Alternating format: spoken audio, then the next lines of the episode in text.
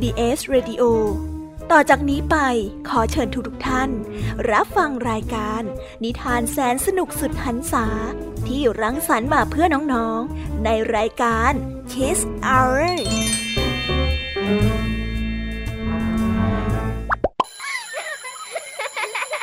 โรงเรียนเลิกแล้ว กลับบ้านพร้อมกับรายการ Kiss Hours โดยบรรยาชยโย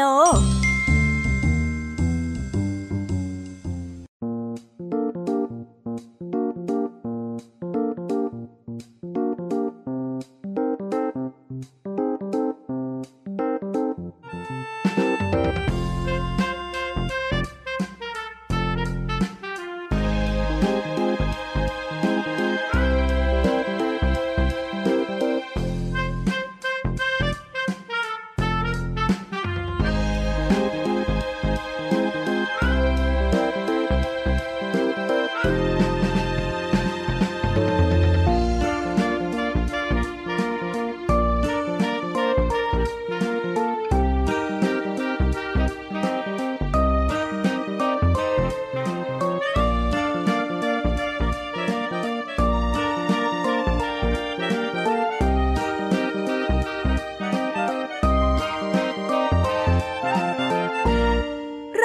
Kiss Hours กลับมาพบน้องๆออีกแล้วจ้า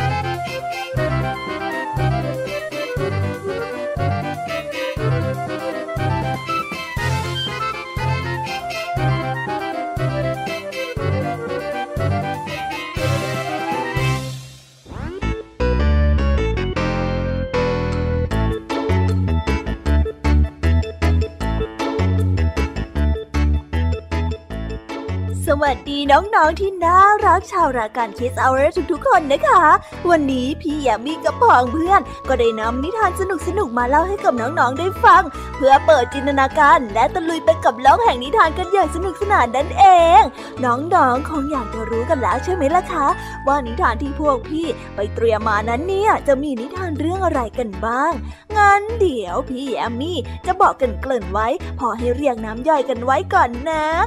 วันนี้ค่ะคุณครูไหวก็มาพร้อมกับนิทานทั้งสองเรื่อง ในนิทานเรื่องแรกของคุณครูไหวนี้ มีชื่อเรื่องว่า โอ้ยฉันปวดท้อง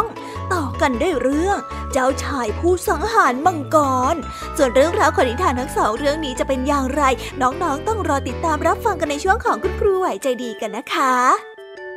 วันนี้ค่ะพี่ยามีของเราก็พกนิทานทั้ง 3 เรื่องสามรสมาฝากพวกเรากันอีกเช่นเคย ซึ่งในเรื่องแรกของพี่ยามีนี้ มีชื่อเรื่องว่า เจ้าหญิงบิวตี้ และต่อกันด้วยเรื่อง งานเลี้ยงเต้นรำที่น่าเบื่อ และปิดท้ายด้วยเรื่อง ถ่ายชื่อให้ถูกสิ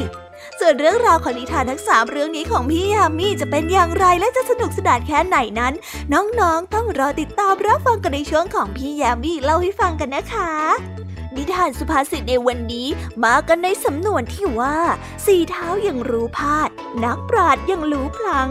ส่วนเรื่องราวและความหมายของคำคำนี้จะเป็นอย่างไรนั้นพี่ยามีก็สงสัยเหมือนกันละค่ะเอาเป็นว่าเราไปรอรับฟังกันในช่วงของนิทานสุภาษิตกันนะคะ วันนี้ค่ะพี่เด็กดีของเราก็ได้จัดเตรียมนิทานมาฝากกันอีกเช่นเคย ซึ่งในวันนี้พี่เด็กดีได้นำนิทานเรื่อง ลูกชายทั้งสามมาฝากพวกเรากัน ส่วนเรื่องราวจะเป็นอย่างไรและจะสนุกสนานแค่ไหน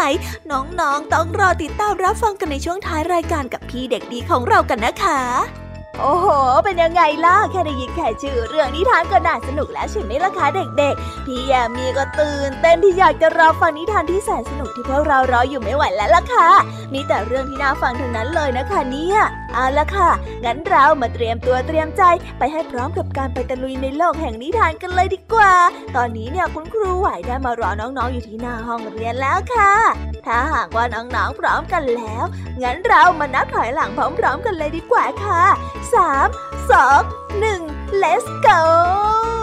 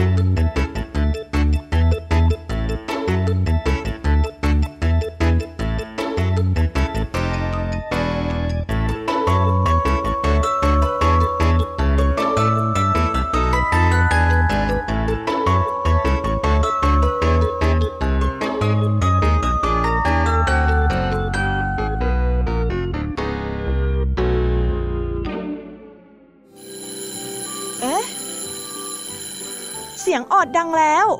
อุ้ยต้องไปเข้าเรียนแล้วล่ะค่ะ ไม่รอช้า เราไปหาคู่ไหวกันเถอะ ไปกันเลย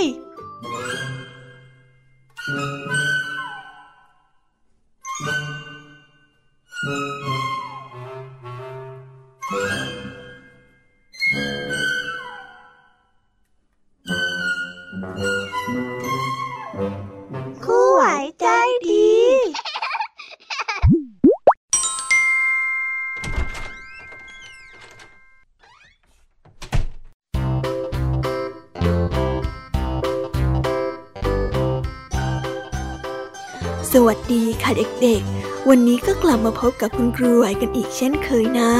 และแน่นอนค่ะว่า มาพบกับคุณครูไหว ก็ต้องมาพบกับนิทานที่แสนสนุกกันสองเรื่อง ในนิทานเรื่องแรกที่คุณครูไหวได้เตรียมมาฝากเด็กๆนั้น มีชื่อเรื่องว่า โอ้ยฉันปวดท้อง ส่วนเรื่องราวจะเป็นอย่างไร เราไปติดตามรับฟังพร้อมๆกันได้เลยค่ะ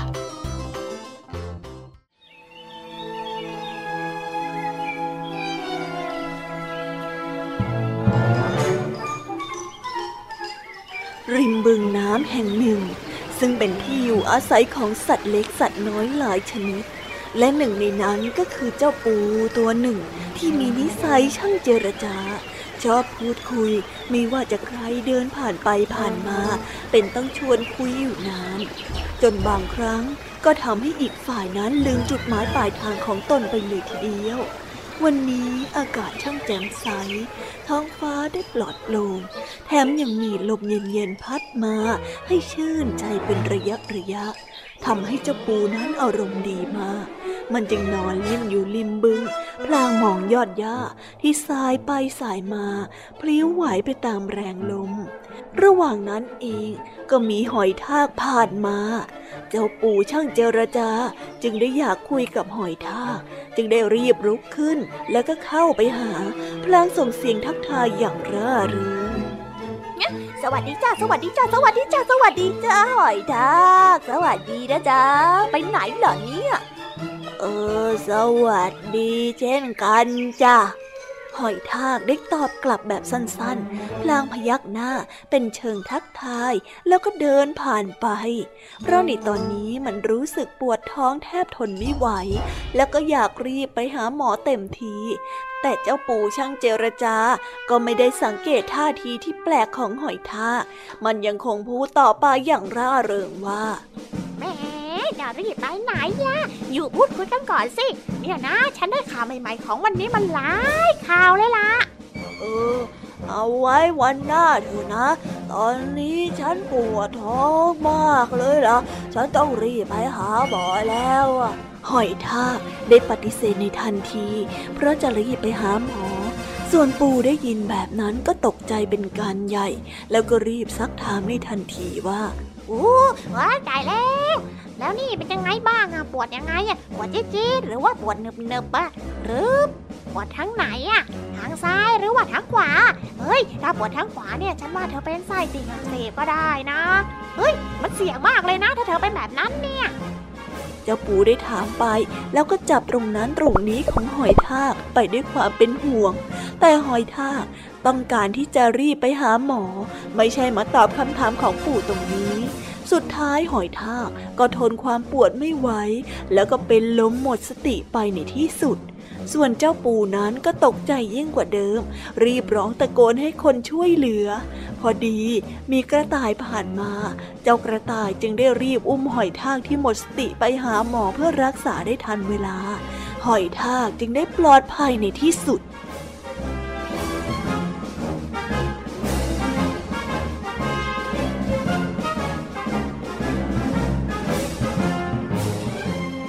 นิทานเรื่องนี้ก็ได้สอนให้เรารู้ว่า เราควรพูดให้ถูกต้องตามกาลเทศะ ต้องดูสถานการณ์รอบข้างด้วย รู้ว่าเมื่อไหร่ควรพูดหรือไม่ควรพูด และไม่ควรทำให้ผู้อื่นเดือดร้อน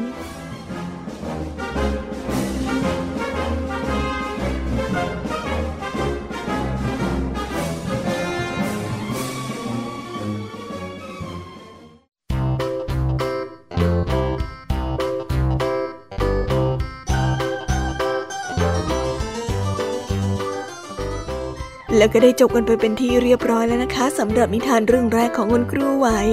แม่สงสารเจ้าหอยทากมากๆเลย ปวดท้องอยู่สนานเชียว เอาละค่ะ งั้นเราไปต่อกันในนิทานเรื่องที่สองของคุณครูไหวกันต่อเลยนะ ในนิทานเรื่องที่สองของคุณครูไหวนี้ คุณครูไหวได้นำนิทานเรื่อง เจ้าชายผู้สังหารมังกรมาฝากกัน ส่วนเรื่องราวจะเป็นอย่างไรและจะสนุกสนานแค่ไหนนั้น เราไปติดตามรับฟังพร้อมๆกันได้เลยค่ะ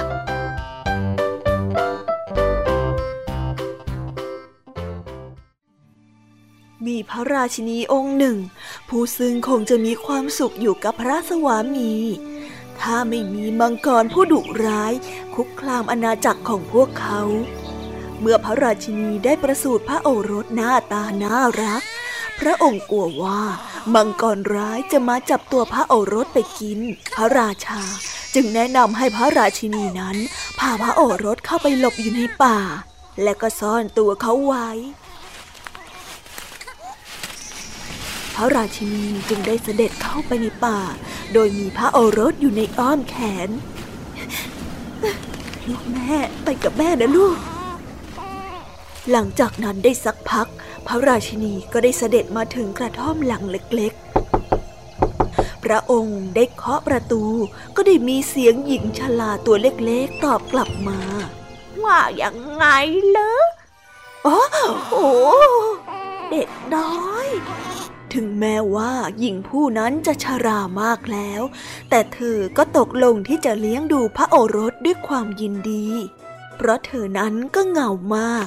พระราชินีผู้โศกเศร้า จึงจำเป็นต้องทิ้งลูกของตนไว้กับหญิงชรา แล้วก็ได้กลับไปหาพระสวามีหม่อมฉันได้ทิ้งลูกไว้ในกระท่อมแล้วเพคะ โอ้น้องรัก อย่าร้องไห้ไปเลย เมื่อเจ้ามังกรถูกฆ่า พระโอรสของเราก็จะได้กลับมานั่นแหละ เจ้าอย่าเศร้าฟูมฟายไปเลยนะ พระราชาพยายามจะปลอบพระชายาของตน แต่เจ้ามังกรนั้นก็ยังมีชีวิตอยู่ และยังคุกคามอาณาจักรนั้นต่อไป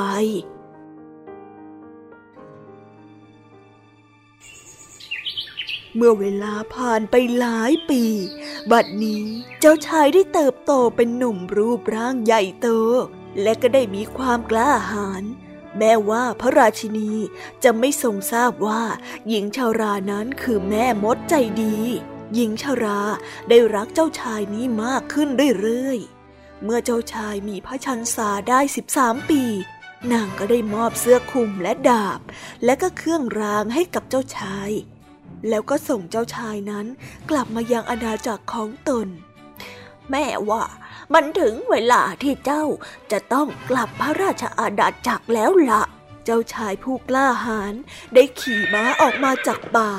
พระองค์ได้เกือบจะมาถึงอาณาจักรของพระราชาและพระราชินีแล้ว แต่พระองค์นั้นได้พบกับภาพที่น่ากลัว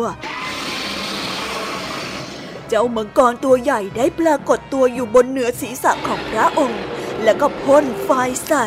เจ้าชายได้รู้สึกกลัวมาก แต่ก็เตรียมพร้อมที่จะสู้ พระองค์แปลกพระทัยมาก ที่ไฟของมังกรไม่สามารถเผาพระองค์ได้ เป็นเพราะว่าเสื้อคลุมวิเศษที่ช่วยป้องกันและปกป้องพระองค์เอาไว้ มังกรได้เข้ามาใกล้องค์ชายเรื่อยๆเรื่อยๆ เจ้าชายได้กำเครื่องรางที่แม่มดให้ แสงพระอาทิตย์ต้องเครื่องรางแล้วก็ได้เกิดแสงจ้าขึ้นมาทำให้เจ้ามังกรนั้นตาบอด เจ้าชายได้สบโอกาสจึงได้ใช้ดาบแทงเข้าไปที่ปอดของเจ้ามังกร เจ้ามังกรนั้นก็ตายด้วยการแทงเพียงแค่ครั้งเดียว ข่าวชายหนุ่มฆ่ามังกรตาย ได้รู้ไปถึงพระกันของพระราชาและพระราชินี ทั้งสองพระองค์จึงได้เสด็จไปทอดพระเนตรด้วยตัวเอง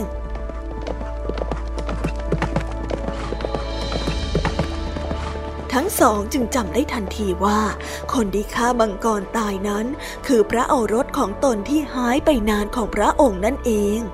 ในที่สุดเจ้าชายก็ได้กลับมาอยู่ในวังที่พระองค์ควรอยู่ และก็ได้สร้างความปลื้มปิติไปทั่วอาณาจักร อย่างไรก็ตาม เมื่อพระราชินีได้กลับไปขอบใจหญิงชาราในป่า แต่กับไร้วี่แววของกระท่อมหลังเล็ก หรือว่าหญิงชราเลย พระราชินีได้ส่งทหารของตนไปตามหาหญิงชารา แต่ก็ไม่พบเจอแม้แต่น้อย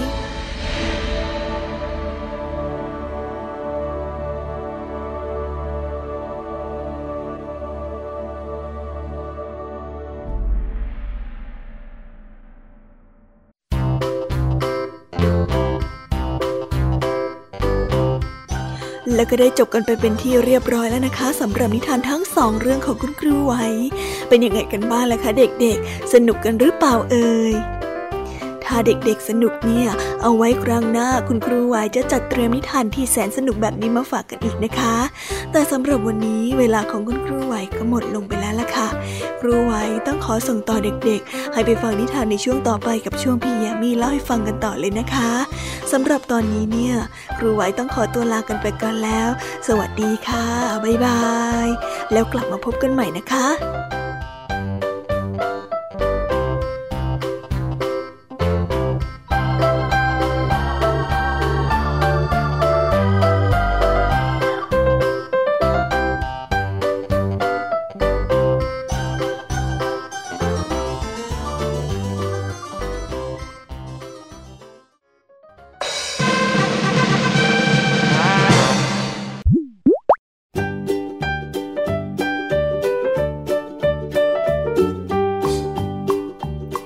วัสดีค่ะ น้องๆที่น่ารักทุกทุกคน วันนี้นะคะก็ได้กลับมาพบกับพี่ยามีที่แสนจะสดใสและก็ใจดีกันในช่วง พี่ยามีเล่าให้ฟังกันอีกแล้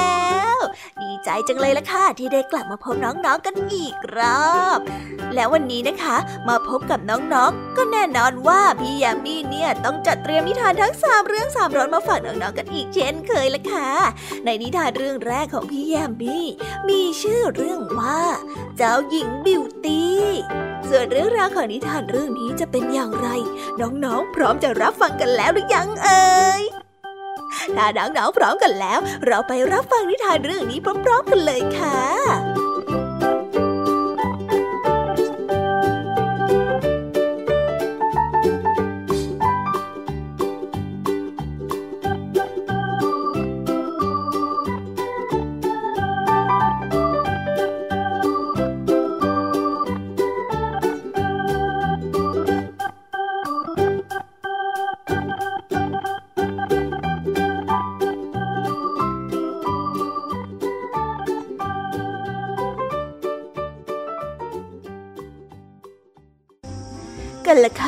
นึ่งานมาแล้ว มีเจ้าหญิงชื่อบิวตี้ เธอได้อาศัยอยู่กับพ่อและพี่สาว วันหนึ่ง พ่อของเธอนั้นเข้าไปในเมือง เขาจึงถามลูกๆว่า อยากจะได้อะไรเป็นของฝากบ้าง พี่สาวคนโตเลยได้ตอบไปว่า ลูกอยากได้ชุดใหม่ค่ะ พี่สาวคนร้องก็ได้ตอบไปว่า อยากได้หมวกใบใหม่ค่ะ ส่วนบิวตี้ เธอก็ได้ตอบคุณพ่อไปว่า ลูกอยากได้กุหลาบสีแดงค่ะพ่อ จากนั้นพ่อเลยซื้อชุดและหมวกแล้ว แต่ยังหาดอกกุหลาบสีแดงไม่ได้ ระหว่างทางกลับบ้าน พ่อ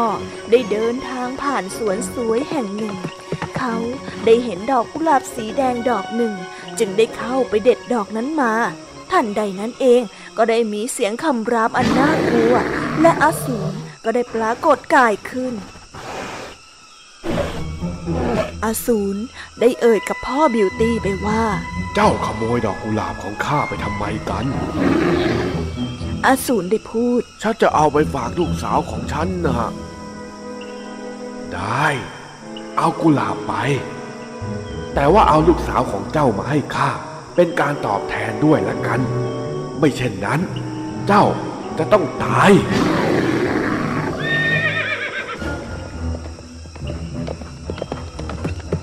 พ่อได้กลับบ้าน แล้วก็เล่าเรื่องอสูรที่หน้าตาน่าเกลียดให้ลูกสาวฟัง บิวตี้พูดด้วยความกล้าหาญกับพ่อไปว่า ลูกจะไปหาอสูรจ้ะพ่อ บิวตี้ได้พูด ที่ปราสาทของอสูรอบอุ่น และก็มีอาหารดีๆให้รับประทาน และบิวตี้ก็มีความสะดวกสบาย แต่เธอนั้นยังคิดถึงครอบครัว ทุกๆวันทุกๆเย็น เจ้าอสูรที่หน้าตาน่าเกลียดจะปรากฏกายขึ้น เขาใจดีกับบิวตี้ เธอจึงค่อยๆชอบเขาขึ้นเรื่อยๆ เย็นวันหนึ่ง อสูรได้ให้กระจกวิเศษกับบิวตี้ เมื่อบิวตี้ได้ส่องกระจกวิเศษ ก็ได้พบเห็นว่าพ่อของเธอนั้นกำลังไม่สบาย ฉัน ฉันต้องกลับไปหาพ่อ บิวตี้ได้พูดกับเจ้าอสูรไป ส่วนเจ้าอสูรเมื่อได้ยินดังนั้นจึงได้ตอบกลับกับบิวตี้มาว่าสัญญาสิ ว่าเธอจะกลับมาหาฉัน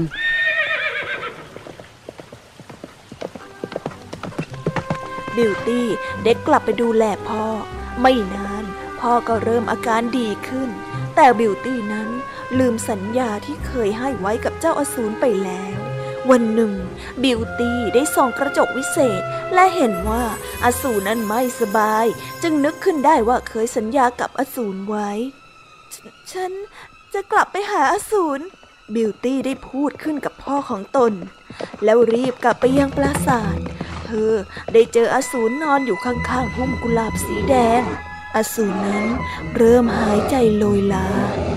ได้โปรดเถอะนะ อย่าตายนะอสูรบิวตี้ได้ร้องบอกเขาด้วยความเสียใจ ฉันรักคุณพอเอ่ยคำนี้ขึ้นมาราวกับปฏิหาร อสูรนั้นได้กลายร่างเป็นชายหนุ่มหน้าตาดี พอสิ้นแสงสว่างลง ชายหนุ่มหน้าตาดี ได้เอ่ยกับบิวตี้ไปว่า ฉันโดนคำสาปน่ะแต่ด้วยคำว่ารักของเธอที่พูดออกมาจากหัวใจ มันได้ทำลายคำสาปนั้นทิ้งไปจนหมดสิ้นเลย บิวตี้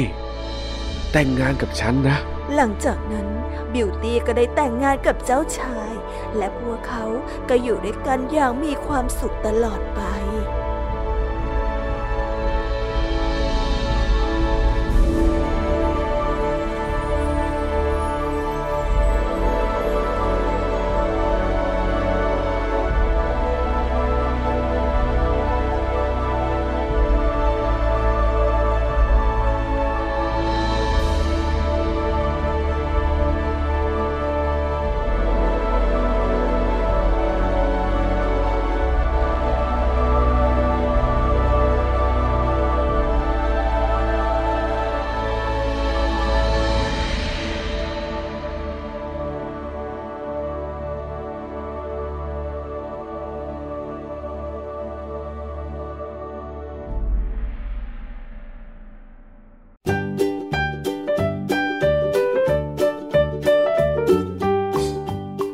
และก็ได้จบกันไปเป็นที่เรียบร้อยแล้วนะคะสำหรับนิทานเรื่องแรกของพี่แยมมี่เป็นยังไงกันบ้างล่ะคะน้องๆ สนุกกันหรือเปล่าเอ่ยถ้าน้องๆสนุกเนี่ยงั้นเราไปต่อกันในนิทานเรื่องที่สองกันต่อเลยนะคะ ในนิทานเรื่องที่สองที่พี่แยมมี่ได้เตรียมมาฝากน้องๆนั้น มีชื่อเรื่องว่า งานเลี้ยงเต้นรำที่น่าเบื่อ ส่วนเรื่องราวจะเป็นอย่างไรและจะสนุกสนานแค่ไหนนั้น เราไปติดตามรับฟังพร้อมๆกันเลยค่ะ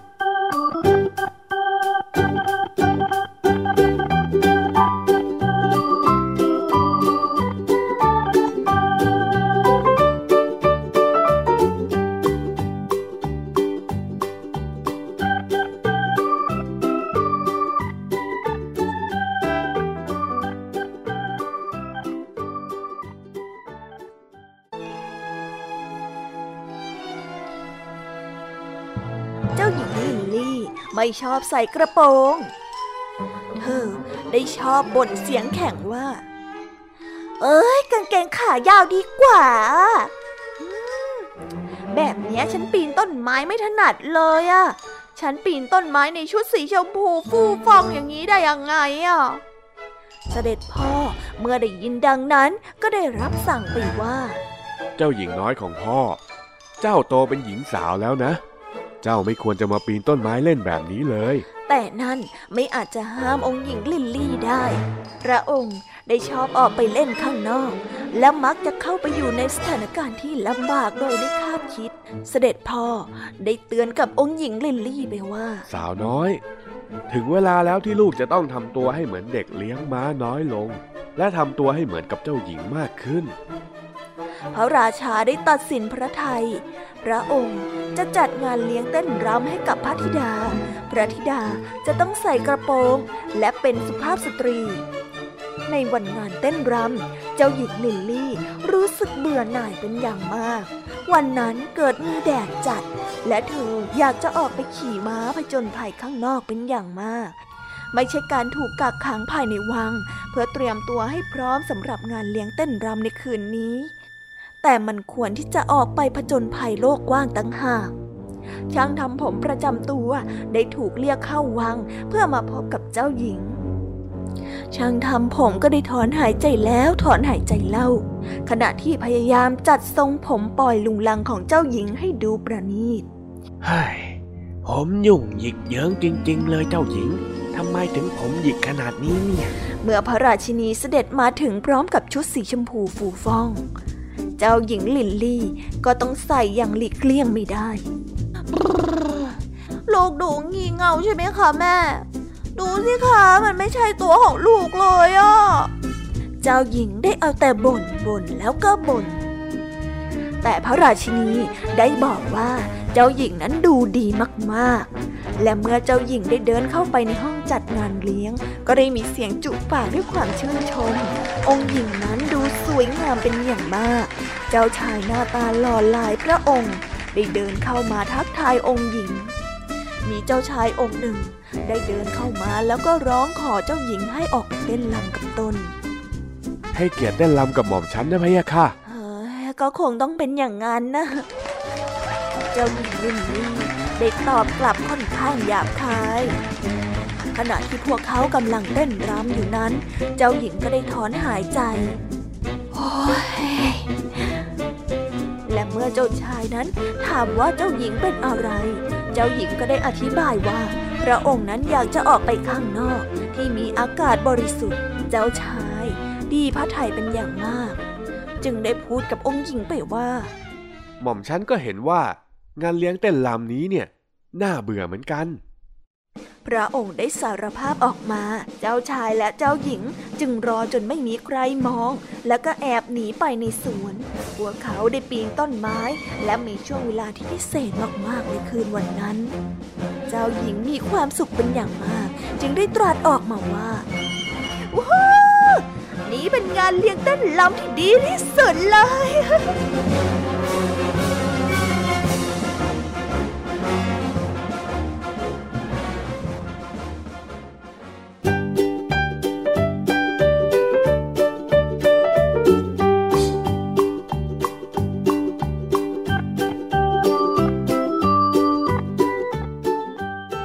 และก็ได้จบกันไปเป็นที่เรียบร้อยแล้วนะคะสำหรับนิทานในเรื่องที่สองของพี่แยมมี่เป็นยังไงกันบ้างล่ะคะน้องๆ สนุกกันหรือเปล่าเอ่ย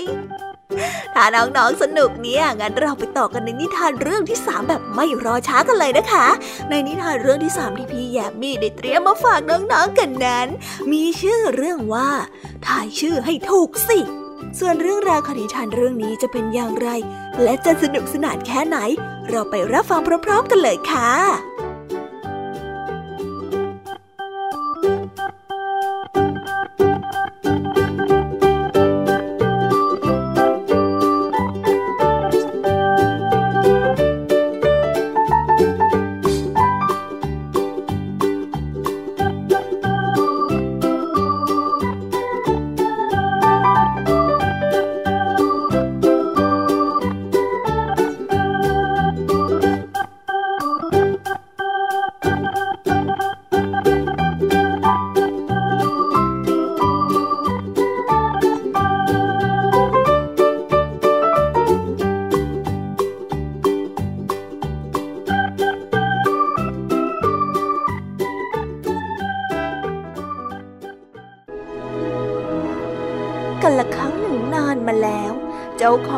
ของโรงสีมีลูกสาวอยู่คนหนึ่ง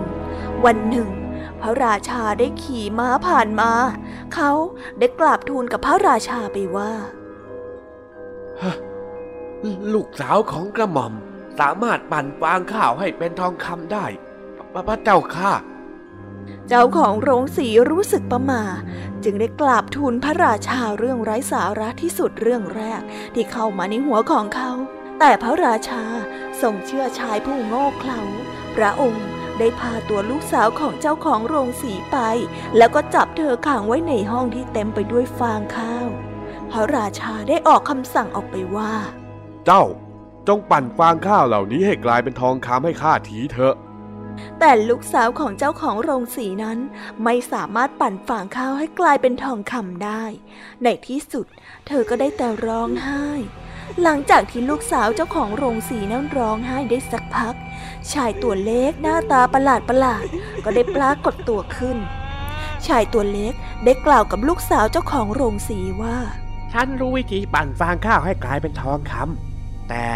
ถ้าหากว่าฉันช่วยเธอไปแล้ว เธอจะให้อะไรตอบแทนฉันเหรอ ฉัน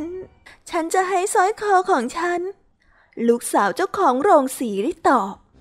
คนแคละจึงได้ปั่นฟางข้าวทั้งหมดให้กลายเป็นทองคำแล้วก็จากไป เมื่อพระราชาเห็นกองทองคำก็ตื่นเต้นดีใจ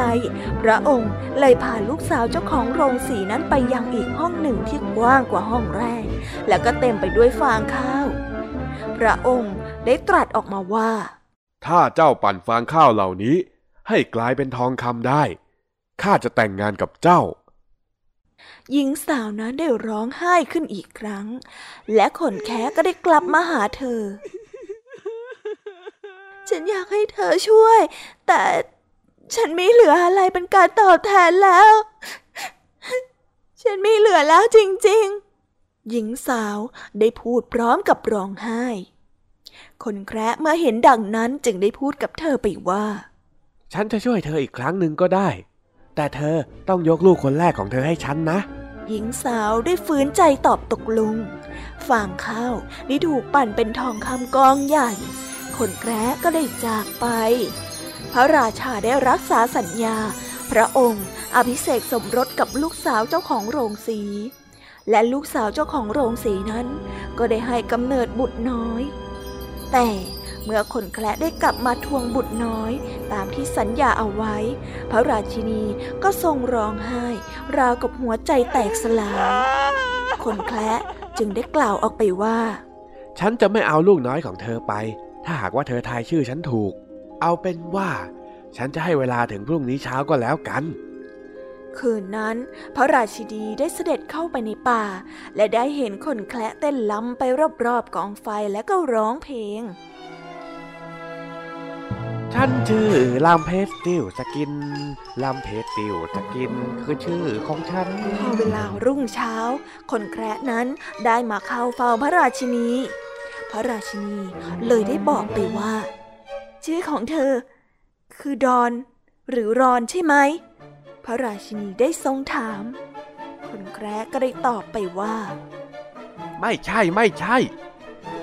ดังนั้น พระราชินีจึงได้เอ่ยขึ้นมาอีกครั้งว่า เธอชื่อ Rumpelstiltskin ใช่ไหม คนแคระเมื่อได้ยินดังนั้นก็ได้ตอบไปว่า ใช่แล้วใช่แล้ว นั่นแหละชื่อของฉัน และเขาก็ได้วิ่งหนีไป แล้วก็ไม่มีใครได้พบเห็นเขาอีกเลย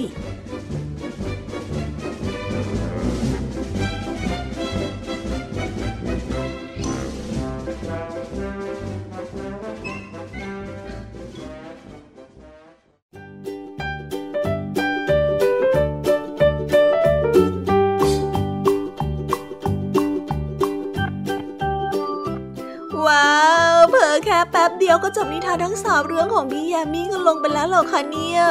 หอยเวลาเนี่ยช่างรวดเร็วจริง ๆ เลย แต่ไม่เป็นไรนะคะน้องๆ เพราะว่ายังมีเจ้าจ้อยมารอน้องๆ อยู่ในช่วงต่อไปกับช่วงนิทานสุภาษิต แต่สำหรับตอนนี้พี่ยามีต้องขอตัวลาน้องๆ กันไปก่อนแล้วล่ะค่ะ แล้วพบกันใหม่นะคะ สวัสดีค่ะ บ๊ายบาย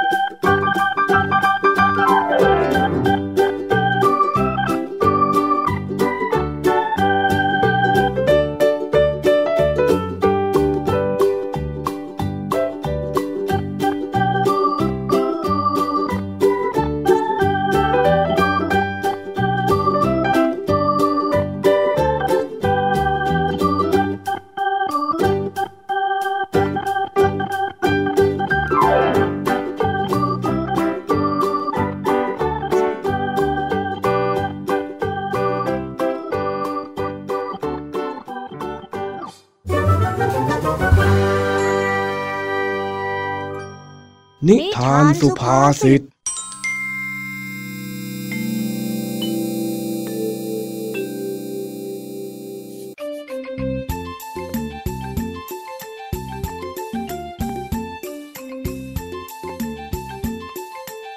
อ้โหยจักรยานมาพังอะไรเอาตอนนี้เนี่ยโอ้ยเหนื่อยอีกแล้ว อ้าว จ้อย เป็นอะไรหรือเปล่านะ่ะทำ ไมถึงมาเดินเข็นจักรยานแบบนี้ล่ะ อ๋อ คือว่าจักรยานของผมมันพังนะครับผู้พลผมก็เลยบ่นว่าเฮ้อต้องเหนื่อยเข็นจักรยานกลับบ้านอีกแล้ว เฮ้ย เอาหน้าอย่าไปคิดอย่างนั้น เดี๋ยวครูซ่อมให้เอง มานี่มา มาบ้านครูดีกว่า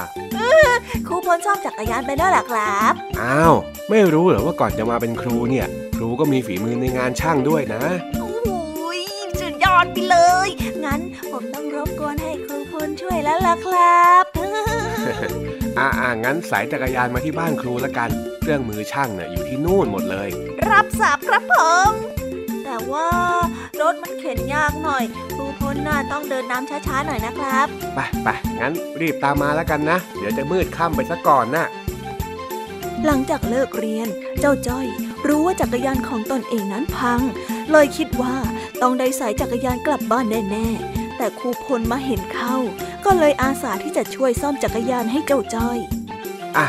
อันดับแรกเนี่ยนะ เดี๋ยวจ้อยอะช่วยครูจับล้อจักรยานนิ่งๆไว้ก่อน ยังไงอะเออเอออย่างนี้เหรอครับ เออ นั่นแหละใช่ใช่นี่เนี่ยโซ่มันหย่อนเห็นไหมล่ะก็เลยปั่นไม่ได้ ปั่นไปก็โซ่หลุดบ่อยๆ เลยอยากจะเข็นกลับบ้านใช่ไหมล่ะจ้อยโอ้ยครูพลเนี่ยสุดยอดไปเลยอะพูดเหมือนตาเห็นเนี่ยก็เห็นนะสิจอย ครูไม่เห็นแล้วครูจะพูดได้ยังไงล่ะ อะ นี่ถือประแจตัวนี้ไว้ก่อน ช่วยครูหน่อยเร็ว ว่าแต่ทำไมครูพลเป็นครู แต่ทำงานช่างเป็นด้วยอะครับ อ้าว คนเราเนี่ยไม่จำเป็นต้องถนัดทำอะไรอย่างเดียวสักหน่อยนี่นาจอยอุ้ย ถ้าอย่างนั้นจ้อยชอบเตะบอลจ้อยก็เป็นครูแบบครูพลเหมือนกันได้ละสิครับ ไม่ใช่แค่เป็นครูนะ ถ้าหากว่าจะเป็นนักธุรกิจที่เตะบอลด้วย เป็นตำรวจที่เตะบอลด้วย หรือจ้อยจะเป็นอะไรจ้อยก็เตะบอลได้ทั้งนั้นนั่นแหละโอ้ยจ้อยคิดว่าเราเนี่ยต้องเป็นนักบอลถึงจะได้เตะบอลซะอีก อาชีพกับความชอบเนี่ยบางทีมันก็ไม่ต้องเหมือนกันก็ได้จ้อย แต่ถ้าหากว่าเราเลือกว่าเราชอบอะไรแล้วเนี่ย เราก็ต้องรับผิดชอบในทุกๆ หน้าที่ที่เราทำด้วย เข้าใจไหมจ้อยอ๋อเข้าใจแล้วครับครูพลผมเข้าใจชัดเจนเลยละครับ ถ้าชอบอะไร เราก็ต้องรับผิดชอบสิ่งนั้นด้วย อะถ้าหากว่าเข้าใจแล้วเนี่ย ลองเอาจักรยานไปปั่นดูสิซ่อมเสร็จพอดีเลย จะได้รู้ว่ามันใช้ได้หรือเปล่า ครับผมมามะเจ้าจักรยานน้อยจะฟื้นคืนชีพแล้วครูพลเนี่ยเก่งสุดยอดไปเลยนะครับอ้าวอะลองเอาไปปั่นดูก่อนนะอย่าเพิ่งชมมาก เดี๋ยวครูเนี่ยจะหน้าแตกซะก่อน ครับครับได้ไหมใช้ได้ไหมได้ครับ หลังจากที่ซ่อมเสร็จ ครูพลก็ให้เจ้าจ้อยเอาจักรยานไปปั่นเพื่อทดสอบ แต่ปรากฏว่า จักรยานนั้นโซ่ขาด เจ้าจ้อยจึงต้องรอให้ครูพลซ่อมจักรยานอีกรอบโอ้ครูพลไหนบอกว่าเป็นช่างไงครับทำไมโซ่มันขาดอย่างนี้เล่าเฮ้ย ครูก็ซ่อมให้แล้วไง เห็นไหมเนี่ย อุตส่าห์ทำให้ขี่ได้ตั้งแป๊บหนึ่งครูบอกแล้วว่าอย่าเพิ่งชมมาก เป็นไงล่ะเนี่ย โอ้ครูพลนะจ้อยก็นึกว่าจะเสร็จแล้วซะอีกอะ ดูสิจ้อยอย่าชมเกอร์เลยนะเนี่ย เอาหน้าเอาหน้าสี่เท้ายังรู้พลาด นักปราดยังรู้พลั้ง เนี่ย ครูแค่ชอบซ่อมรถ มันก็ต้องมีผิดพลั้งกันบ้างแหละนะฮะฮะอะไรนะครับ นักปราดอะไรนะ ผมฟังไม่ค่อยถนัดเลยครับครูสี่เท้ายังรู้พลาด นักปราดยังรู้พลั้ง ไหนลองพูดตามครูสิ สีเท้ายังรู้พลาด นักปราดยังรู้พลัง แล้ว แล้วมันแปลว่าอะไรอะครับครู อ่า ใช่แล้ว สี่เท้ายังรู้พลาด นักปราดยังรู้พลังเนี่ย เป็นสำนวนไทยที่หมายถึง คนเราแม้จะมีความรู้สูงอย่างนักปราดแต่ก็อาจจะผิดพลาดได้ ส่วนสัตว์สี่เท้าอย่างวัวควายที่ถึงจะมีสี่เท้า ถ้าหากว่าก้าวพลาดก็ยังล้มได้เหมือนกัน จึงมีความผิดพลาดเกิดขึ้นได้เป็นเรื่องธรรมดา คนเราเนี่ยถึงไม่ควรประมาท แล้วก็เชื่อว่าความผิดพลาดเนี่ยมันเกิดขึ้นได้ยังไงล่ะจ้อยอ๋อ อย่างนี้นี่เองอะแต่ผมก็ไม่ได้ประมาทนี่นะ อันนี้ครูประมาทเองก็แล้วกัน โซ่มันตึงไปนิดนึง พอเอาไปปั่นมันก็เลยหลุดอีกรอบ มามามานี่ เดี๋ยวครูแก้ไขให้ รับรองว่าคราวนี้ใช้ได้แน่นอน ขอเวลาสักครู่ ครับผม งั้นก็ต้องใช้ปัจแจตัวนี้ก่อนใช่ไหมครับ อ่า ถูกต้องแล้ว เป็นไงล่ะ จ้อยเองก็เริ่มจะเข้าใจเรื่องการซ่อมรถแล้วใช่ไหมล่ะ ไม่แน่นะโตไปอะจอยอาจจะเป็นครูที่เตะบอลแถมซ่อมรถเก่งด้วยก็ได้ อ่าอ่าอ่าครูยอมละกัน งั้นเรามารีบซ่อมรถกันดีกว่า เดี๋ยวจะดึกไปกว่านี้แล้วจะโดนแม่บ่นเอานะ เออ จริงด้วย ได้เลยครับ ต่อไปก็ใช้ประแจตัวนี้ใช่ไหมครับ ยอดเยี่ยมมากช่างจ้อย อะอะเดี๋ยวลองหมุนล้อดูสิเฮ้ยใช้ได้แล้วอะเย้เอ๊ะเฮ้ย เฮ้ย เฮ้ยเฮ้ยเป็นอะไรจ้อย เกิดอะไรขึ้น มันพังอีกแล้วเหรอ เปล่าอะครับครู มันลื่นกว่าเดิมอีกอะจอยเลยชอบสุดๆไปเลยอะอืมปะโถเอ้ย ครูก็ตกใจหมด นึกว่าจะพลาดอะไรซะอีกไม่ น่าจะมีปัญหาอะไรแล้วล่ะครับ งั้นจอยขอขอบคุณคุณครูพลมากเลยนะครับ ไม่เป็นไรไม่เป็นไร รีบกลับบ้านเลยเดี๋ยวจะมืดซะก่อน ปั่นจักรยานดีๆล่ะลืมไปเลยว่าวันนี้มีการ์ตูนนี่นะเออไม่ได้การแล้ว งั้นจอยไปก่อนนะครับครูพลสวัสดีครับเอาเอาเอาค่อยๆขี่นะจ้อย เอาขี่ดีๆหน่อย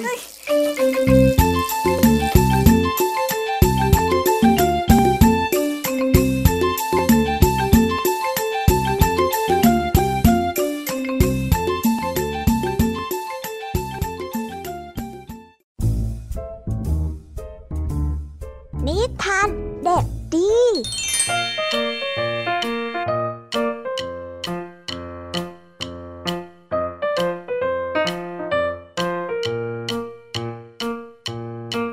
สวัสดีครับน้องๆ วันนี้ก็กลับมาพบกับพี่เด็กดีกันอีกเช่นเคย และแน่นอนว่ามาพบกับพี่เด็กดี ก็ต้องมาพบกันนิทานที่แสนสนุกกันในช่วงท้ายรายการกันแบบนี้ และวันนี้นะครับ พี่เด็กดีก็ได้นำนิทานเรื่อง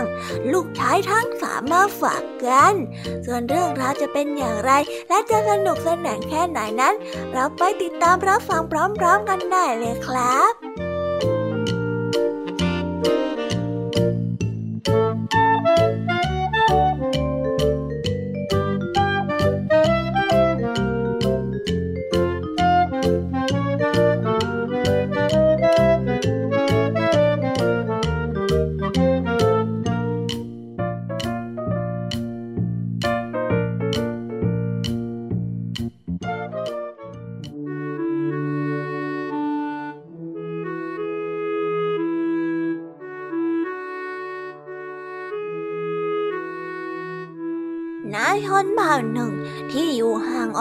ไกลแสนไกล ในชนเผ่าแห่งนี้มีหัวหน้าเผ่าอยู่คนหนึ่ง หัวหน้าเผ่านั้นได้มีลูกชายสามคน คนโตมีฉายาว่าล้มกด นั่นเป็นเพราะว่าเขาวิ่งได้อย่างรวดเร็ว เขามีช่วงขาที่แข็งแรงมาก สามารถกระโดดหลบหลีกสิ่งกีดขวางได้ทุกชนิด ไม่ว่าจะท้าแข่งกับใครในชนเผ่า ลมกดก็จะเป็นฝ่ายชนะในทุกครั้ง เมื่อมีคนมาถามว่า เพราะเหตุใดลมกดจึงวิ่งได้เร็ว ราวกับสายลมเช่นนี้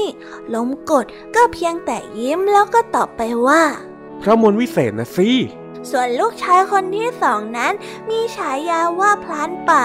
เขาเป็นพันธุ์ที่เก่งที่สุดในชนเผ่า มีสายตาอันว่องไว มีคันธนูที่แข็งแรง แล้วก็ได้มีลูกธนูที่ไม่เคยยิงพลาดเป้าเลยแม้แต่ครั้งเดียว หลายครั้งแล้วที่นายพลานคนอื่นๆ กลับมามือเปล่า แต่มีเพียงแค่พลานป่าเท่านั้นที่ยังคงได้สัตว์กลับมาเป็นอาหารเพื่อนๆของเขาก็ได้ต่างประทับใจ ถามเขาว่าทำไมจึงยิงสัตว์ได้ทุกครั้ง เขาก็ได้ตอบสั้นๆเหมือนกับพี่ชายของเขาไปว่า เพราะมนวิเศษนะสิ แต่น้องชายคนสุดท้องนั้นไม่ได้เป็นนักวิ่งล้มกดหรือว่าเป็นนายพรานที่เก่งที่สุดเหมือนพี่ๆเขาจึงไม่ได้รับการตั้งฉายา ทุกคนต่างเรียกเขาว่าน้องเล็ก วันหนึ่งพ่อของเขาได้เรียกเขาไปหา แล้วก็ได้บอกว่าอยากจะให้เขานั้นได้รับการแต่งตั้งฉายาเหมือนพี่ๆบ้างพ่อจะได้ภูมิใจ น้องเล็กไม่เข้าใจว่าจะต้องทำอย่างไร จึงไปถามพวกพี่ๆน้องเล็กก็ได้ไปถามพี่คนโต ล้มกดก็ได้บอกว่ามนวิเศษของเขาก็คือรองเท้าหนังกวางที่ทำขึ้นมาเอง น้องเล็กคิดว่ามันคงไม่ได้ผลกับเขา เพราะรองเท้าที่เขาใส่อยู่ก็ทำเองขึ้นมาเหมือนกัน แต่น้องเล็กก็ยัง แต่น้องเล็กก็ไม่เห็นวิ่งได้เร็วเหมือนลมกดเลย ดังนั้นจึงเปลี่ยนไปถามพี่คนร้องแทนพรานป่าบอกว่ามนวิเศษของตนนั้นคือการใช้ธนูที่ทำเอง น้องเล็กก็รู้สึกว่ามันคงไม่ได้ผลกับเขาเช่นกัน เพราะเขาเองก็ใช้ธนูที่ทำขึ้นเอง แต่ก็ยังไม่ได้เป็นพลานที่เก่งที่สุดอยู่ดี นั่นทำให้น้องเล็กนั้นรู้สึกเศร้าแล้วก็เสียใจมาก เขาอยากทำให้พ่อภูมิใจ แต่ไม่รู้ว่าจะเป็นอย่างพี่ๆได้อย่างไร เมื่อผู้ที่เป็นพ่อได้เห็นลูกชายคนเล็กนั่งเศร้าเสียใจ จึงได้เดินไปหา แล้วก็พูดให้คำชี้แนะไปว่า ได้เดี๋ยวพ่อจะให้เจ้า ความจริงแล้ว มนวิเศษของพี่เจ้าน่ะไม่ใช่รองเท้าหรือคันธนูหรอก แต่เป็นความชอบและการฝึกซ้อมอยู่สม่ำเสมอต่างหาก พ่อสังเกตเจ้ามาหลายปี เห็นเจ้าชอบช่วยนกที่บาดเจ็บ เอาหญ้าเอาสมุนไพรกับน้ำมาผสมทำเป็นยา ดังนั้นจึงฝากเจ้าไปเป็นลูกศิษย์กับลุงนกฮูกศักดิ์สิทธิ์หมอคนเก่งของเผ่าเรา ถ้าเจ้าตั้งใจเรียน ถ้าหากว่าเจ้าตั้งใจเรียน เจ้าก็จะกลายเป็นความภาคภูมิใจของบ้านได้เช่นกัน น้องเล็กจึงตั้งใจเรียนวิชากับลุงนกฮูกศักดิ์สิทธิ์ ในไม่ช้าเขาจึงได้เป็นคนเก่งและก็ได้มีฉายาว่า น้องเล็กจึงตั้งใจเรียนวิชากับลุงนกฮูกศักดิ์สิทธิ์ในไม่ช้าเขาก็ได้เป็นคนเก่ง แล้วก็ได้รับฉายามาว่า หมอใหญ่ นิทานเรื่องนี้สอนให้เรารู้ว่า เราไม่จำเป็นต้องเก่งให้เหมือนคนอื่นๆ เพราะว่าทุกคนต่างมีเรื่องที่ถนัดของตนเอง ดังนั้นจึงควรหาความชอบ หรือว่าความถนัดของตนเอง แล้วพัฒนาฝึกฝนให้เก่งจะดีกว่า แล้วก็ได้จบไปแล้วนะครับสำหรับนิทานของพี่เด็กดีที่เตรียมมาเล่าให้กับน้องๆฟังกันในวันนี้ ดีจังเลยนะครับ ที่ตอนจบนั้นเนี่ยน้องเล็กได้พบกับความสามารถของตนเองนั่นในที่สุด จนได้รับฉายาว่าเป็นหมอใหญ่เลย แล้ววันนี้ก็หมดเวลาของช่วงพี่เด็กดีกันไปแล้ว เอาไว้พบกันใหม่ในวันหน้านะสำหรับวันนี้พี่เด็กดีก็ต้องขอตัวลากันไปก่อนแล้วล่ะครับ สวัสดีครับบ๊ายบาย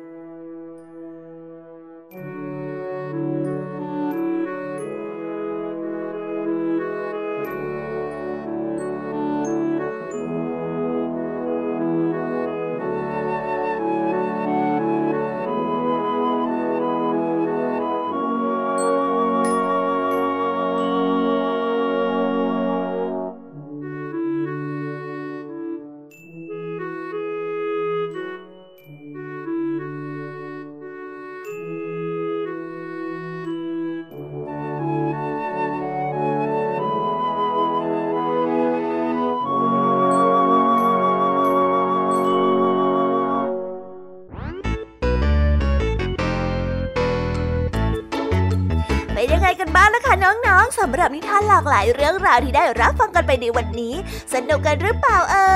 ยหลากหลายเรื่องราวที่ได้นำมาเนี่ย บางเรื่องก็ให้ข้อคิดสะกิดใจ บางเรื่องก็ให้ความสนุกสนานเพลิดเพลิน แล้วแต่ว่าน้องๆเนี่ยจะเห็นความสนุกสนานในแง่มุมไหนกันบ้าง ส่วนพี่ยามีแล้วก็พ่องเพื่อนเนี่ยก็มีหน้าที่ในการนำนิทานมาส่งตรงถึงน้องๆแค่นั้นเองละค่ะ แล้ววันนี้นะคะ เราก็ฟังนิทานกันมาจนถึงเวลาที่กำลังจะหมดลงอีกแล้วอะหอยใครที่ฟังไม่ทันเนี่ย หรือว่าฟังไม่ครบ ก็สามารถไปย้อนรับฟังได้ที่เว็บไซต์ไทย PBS Radio หรือที่แอปพลิเคชันไทย PBS Radio ได้นะ ถึงเวลาที่จะต้องกล่าวคำลาแล้วล่ะค่ะพี่ยามีต้องคิดถึงน้องๆอีก แน่เลย แต่ไม่ต้องห่วงนะคะน้องๆ พี่ยามีเนี่ยขอสัญญาเลยว่า จะกลับมาพบกันใหม่พร้อมกับนิทานที่แสนสนุกแบบนี้กันอีกแน่นอนค่ะน้องๆ อย่าลืมนำข้อคิดดีๆ ที่ได้จากการรับฟังนิทานที่แสนสนุกของคุณครูไหว พี่ยามีลุงทองดีแล้วก็เจ้าจ้อย และก็นิทานจากพี่เด็กดีในวันนี้ไปใช้กันด้วยนะคะเด็กๆ เอาไว้พบกันใหม่ในวันพรุ่งนี้นะสำหรับวันนี้พี่ยามีต้องขอตัวลากันไปก่อนแล้วล่ะค่ะ สวัสดีค่ะบายบายนะคะน้องและพบกันใหม่ค่ะ